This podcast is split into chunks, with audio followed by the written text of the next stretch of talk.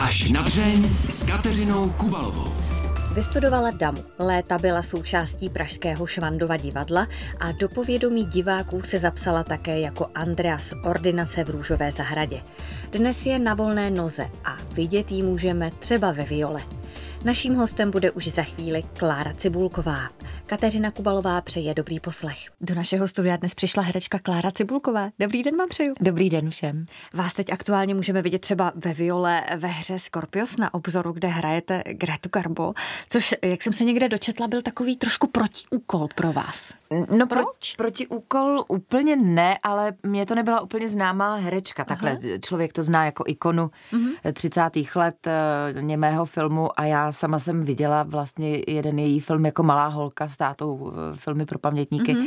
ale víc jsem o ní vlastně nevěděla. Uh-huh. Takže já jsem si znova nakoukávala její filmy, nebo vlastně to, co bylo dosažitelné na internetu a veškeré dostupné informace, protože tam šlo spíš o to, že celá ta hra je vlastně setkání Winstona Churchilla a Grety Garbo a v podstatě dvou životních principů. Člověka, který nikdy nic nevzdal a člověka, který na vrcholu své kariéry ve 42 hmm. letech vzdala a nikdy už se přes tu kameru nepostavila. Jo. Hmm. Takže pro mě protiúkol to byl spíš v tom, že já sama osobně mám ve zvyku věci nevzdávat a furt držím nějakou naději, že když se chce, tak to jde a že se dá vždycky něco dělat. Takže pro mě vlastně spíš to bylo zajímavé zkoumání toho, proč to udělala a proč se rozhodla skončit. No. To já jsem třeba vůbec netušila, že ona no. měla takový osud, že pak kvůli, jak jsem pochopila, nějaké domělé chybě toho všeho nechala. I, ano, byl to jeden film. Chtěla být tak, tak ano. strašně dokonalá.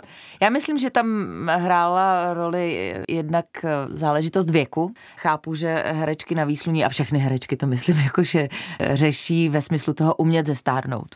Jo, umět se přehrát, umět zestárnout a to samozřejmě v Hollywoodu a na takovém vrcholu, kdy vás všichni hlídají, kdy vás jako hmm. chtějí ještě posunout do nějaký jiný Grety Garbo, což se asi snažili z ní udělat, tak eh, to se tím filmem asi úplně nepovedlo. Ona mm. s ním byla velmi nespokojená a potom už nikdy nic nenatočila. Mm. Že teda řekla, že takhle ne a že asi jako, že už je stará. Pak jsem ještě našla jedny kamerové zkoušky mm. na mhm. internetu, nějak z roku 48 nebo 50 dokonce, mm. poměrně pětiminutová sekvence kamerových zkoušek v Hollywoodu to je, ale což je zajímavý, protože najednou vypadá jinak, je zralejší, krásná, ale kromě těch kamerových zkoušek jako nic dál není. Stejně se před tu kameru nepostavila. No. Když jsme u toho přehrávání se do starších postav, do zralejších žen, jak vy tohle prožíváte?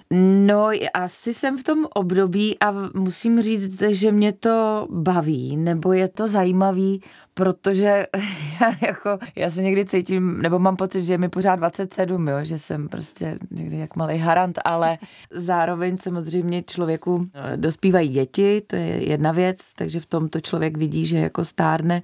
Další, že z mnohých večírků už se dostává hůř, eh, to tělo, samozřejmě ta kondice toho těla je jiná, člověk musí víc se najednou se starat o sebe a vědět. Najednou začnete prostě myslet na to, že ten čas je jako vymezen tady na tom světě.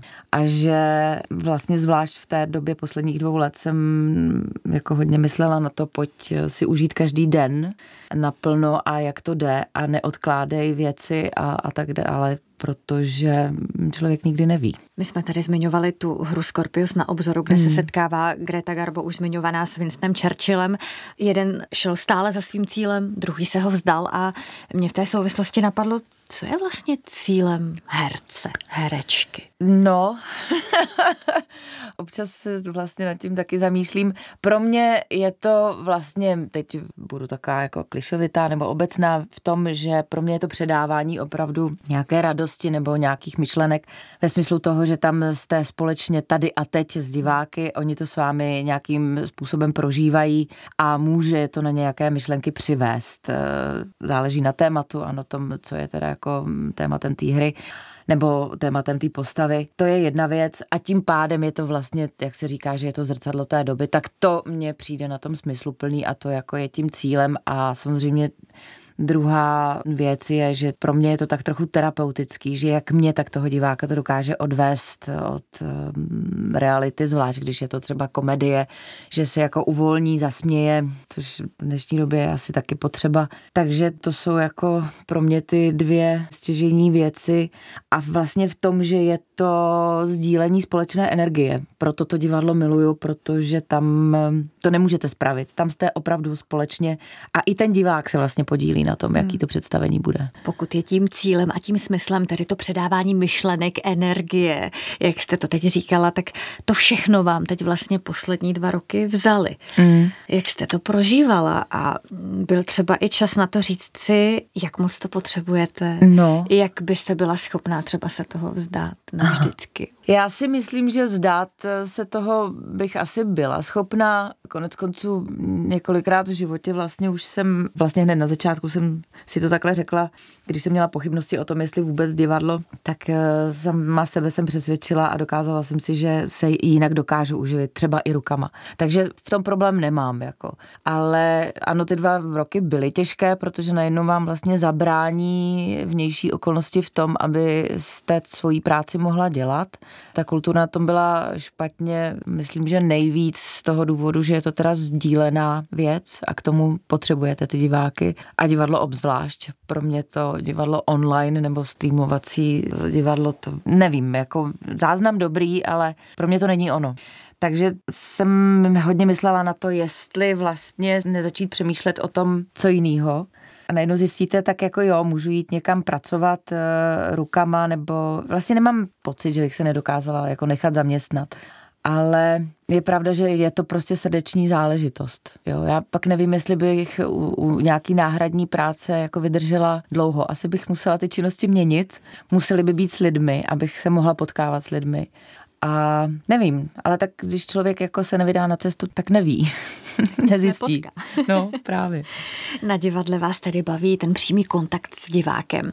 A co práce na kameru, před kamerou, tam ten divák taky není. Tak co vás k tomu táhne? To je úplně jiný hmm. způsob vlastně herectví a mě na tom asi táhne, když to teda není nějaký rychloseriál, tak vlastně ta intimita té kamery, mhm. protože to divadlo je jako velké gesto, je to všechno jako zvětšený, mm-hmm. pokud nehrajete teda ve viole nebo, nebo v Ungeltu, tam si můžete dovolit být intimnější, ale na tu kameru samozřejmě člověk opravdu eh, jde zevnitř, je to detail, je to mnohem intimnější i vlastně v hraní s partnery, tak v tom mě to baví, protože je to niterný a musí to být pravda. Mě naprosto fascinuje při práci na kameru, že herec opravdu ze sebe musí vydat všechno. Ta emoce musí být vidět. Ano. A musí to... být vidět civilně a přitom kolem té kamery šílená spousta hmm. lidí.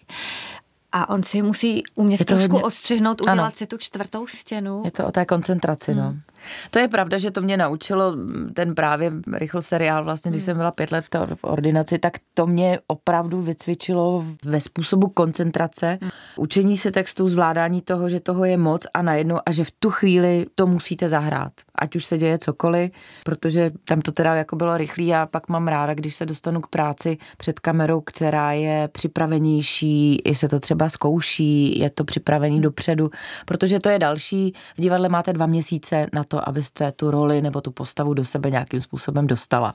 Je to proces, který pokračuje pak reprízama, ale tady je vlastně to, co naberete předtím, tak eh, pak koncentrovaně v tu chvíli musíte vydat a zahrát. Tak v tom je to vlastně těžký a jiný, ale neméně zajímavý. Říká Klára Cibulková. My jsme tady před chvílí mluvili o té přípravě na role a co vím, tak vy se té přípravě dost věnujete. Když jste eh, zkoušela Adinu, tak jste se byli třeba dívat i eh, ve věznici, byli jste v Lidicích, ano. čtete toho spoustu, díváte se na spoustu věcí. Je to pro vás důležité, abyste to všechno nasála do sebe? Je to důležitý, protože zrovna teda u té Adiny vlastně a u Pankráce pro mě je teda důležitý nasát tu autenticitu té doby, té chvíle a toho vlastně, co se těm lidem konkrétně dělo.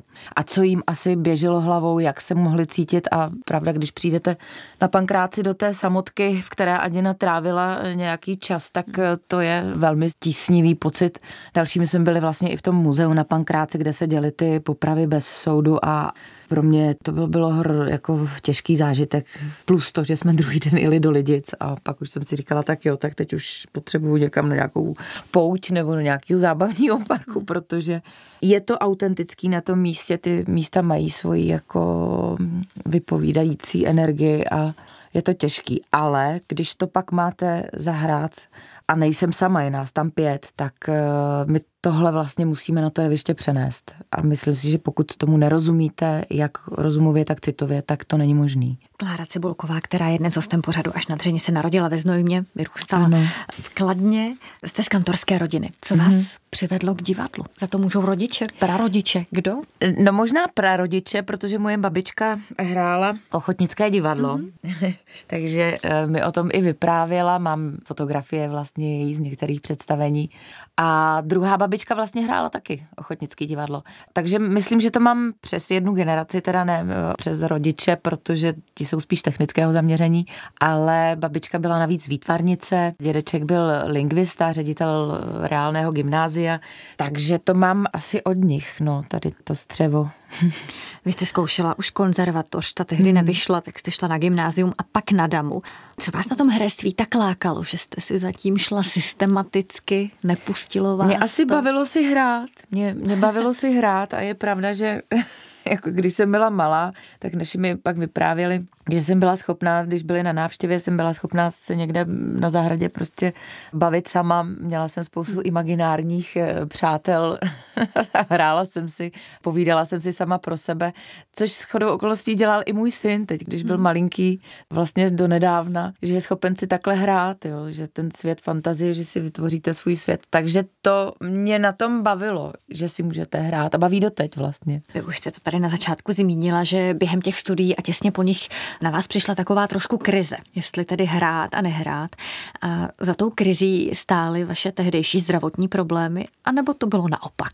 No, zdravotní problémy ani ne. Ty, já vlastně já mám problémy se zádama nějak od 16 let průběžně doteď, ale spíš to bylo, že jsem v tu dobu neměla úplně nejvíc práce, Další bylo, že moje komunita z Gimplu, nebo ta parta, vlastně spousta lidí odjelo do zahraničí a buď studovali v zahraničí, nebo jeli vlastně takzvaně na zkušenou. A oni to byly ty 90. léta, jo. Teď se mhm. navíc jako otevřela celá Evropa, celý svět a já jsem tenkrát oscilovala tak mezi tím, jestli teda čekat tady na nějakou práci u divadla, která nepřicházela, a nebo odjet a zkusit.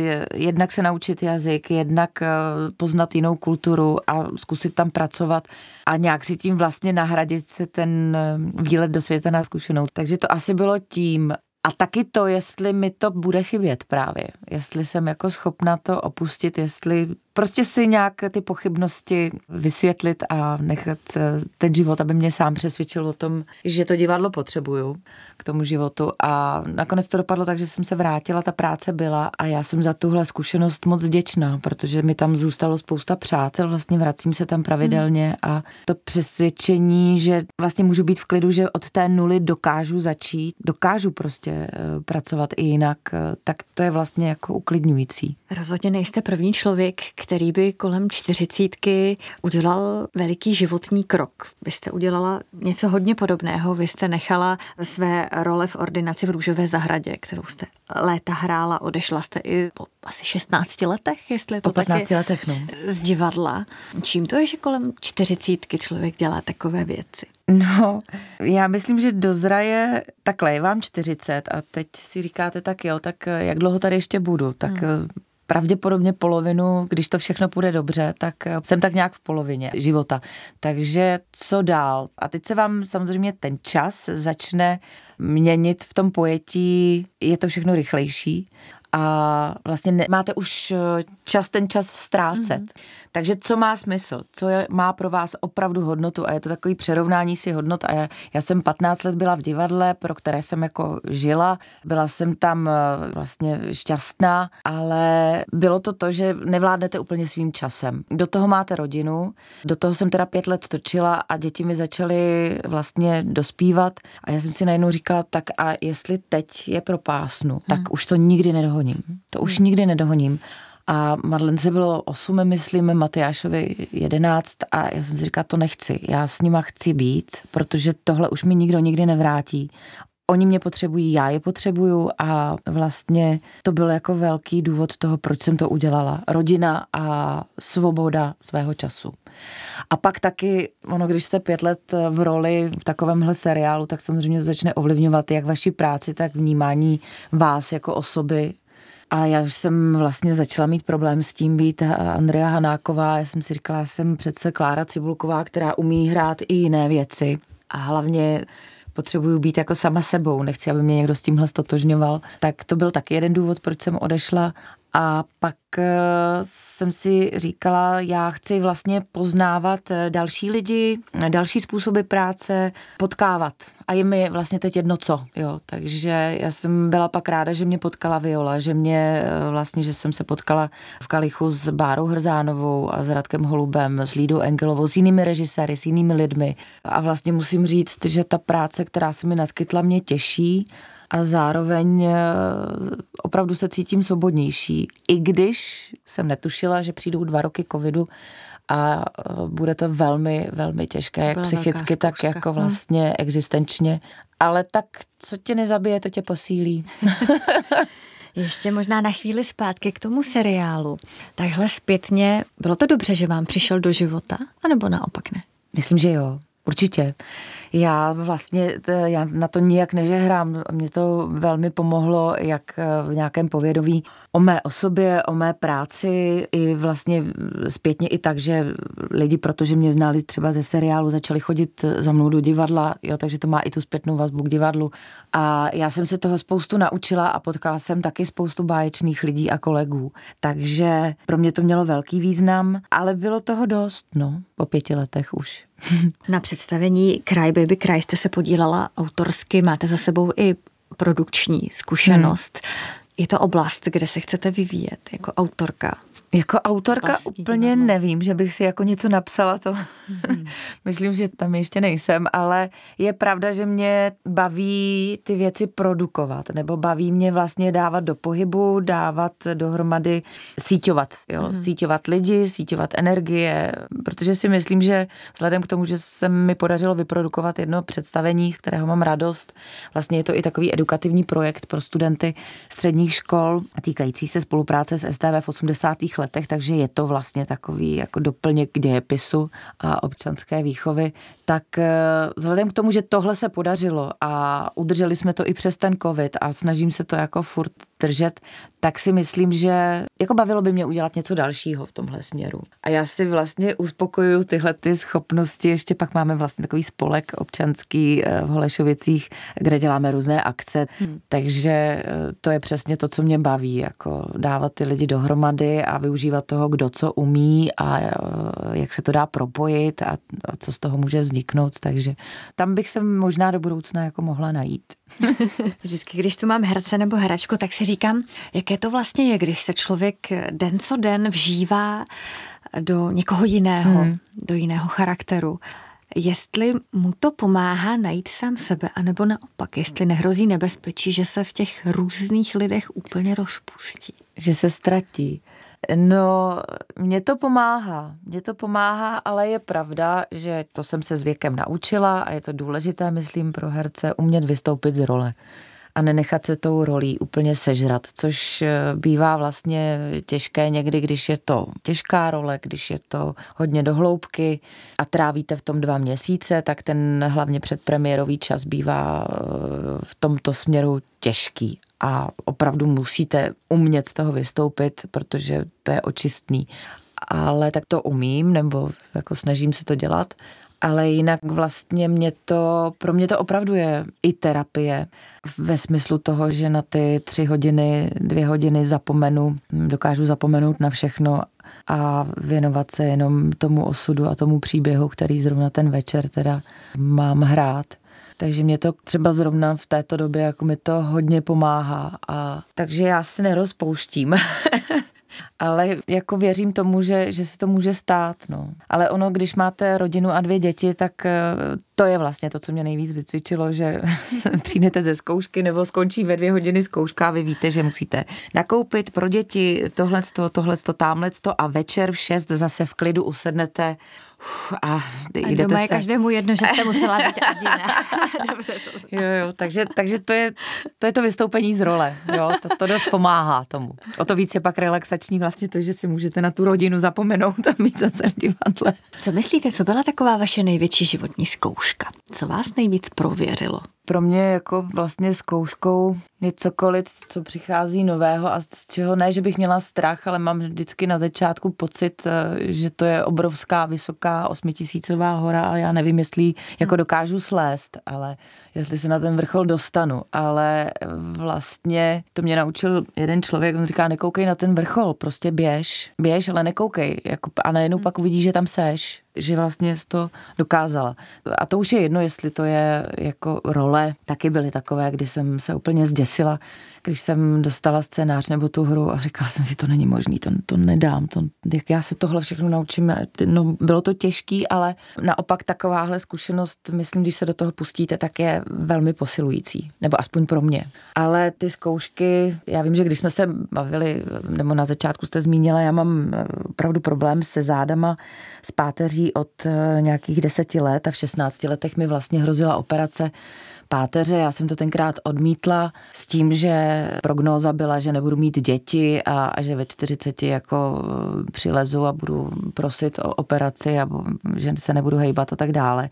To se nestalo, mám dvě děti. Je mi 640, hýbu se a myslím, že jsem na tom jako líp, než, než jsem byla kdysi, co se týče kondice, to je o tom, jak o sebe teda už člověk mm-hmm. pečuje a ví, jaký má hranice. Tak eh, to je pro mě vlastně neustálá zkouška, protože to bolí, a vlastně mě to jako nutí k nějaké disciplíně a k tomu si říct tak fajn, jako Doposud jsem to s těma zádama zvládla a i když to tělo bude stárnout a bude to asi bolet víc a víc, což myslím, že bude bolet všechny nás postupně, tak eh, jako to nevzdávám a nehodlám to vzdát a dokud se budu moc hýbat, tak se hýbat budu. Jo, takže to je taková zkouška, kdy občas si říkáte proč, proč zrovna já, proč mě tohle jako dali do vínku, takže někdy je to těžký. Co vás drží, když je to opravdu těžké, bolí to?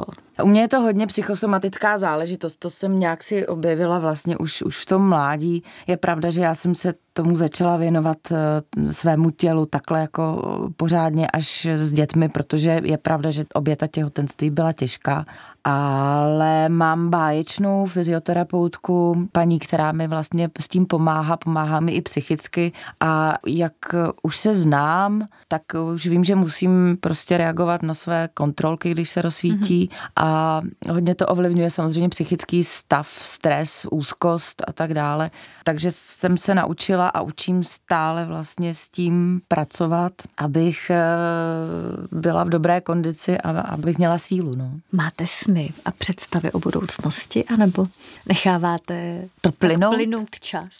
Čekáte, Já vzhledem k tomu, no, vzhledem k tomu, co máme za dva roky za sebou, kdy veškeré naše plány, opravdu tomu se už může člověk jenom smát a vlastně včetně letošního ledna, února, kdy eh, buď někdo měl karanténu, nebo já sama jsem vlastně byla v karanténě. Neustále se, prostě každé ráno jsem čekala na sms co se zase ruší, co nebude, co bude jinak. Takže člověk opravdu žil v podstatě z hodiny na hodinu. V momentě, kdy to začalo odcházet, eh, tak eh, je tady prostě válka, uprchlíci a, a najednou stav, kdy si říkáte tak eh, dobře, tak může se stát úplně cokoliv, pojďme se s tím smířit, pojďme se připravit na to, že prostě nic nebude tak, jak jsme si mysleli. A já mám teď, když ráno cvičím, tak mám takovou sestavu, končím pěti tibetany a pak mám takovou vlastně modlitbu na ničem nelpět, nic nechtít a nic neočekávat.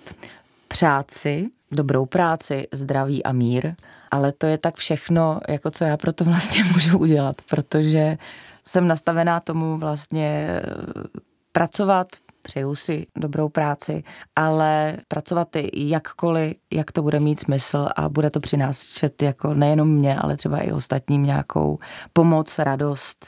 Jo, takže já teď ano, přání mám, ale jak to všechno bude, to já to pán ví. Takže to nechávám plynout vlastně. Říká v závěru pořadu až na dřeň jeho dnešní host herečka Klára Cibulková. Moc krát děkuju. Mějte Já se moc hezky a nashledanou. Vy taky, nashledanou. A já už jen dodám, že pořad až na dření si můžete poslechnout také jako podcast. A nezapomeňte se podívat i na videozáznamy z natáčení. Kateřina Kubalová se těší na slyšenou zase za týden. Mějte se krásně.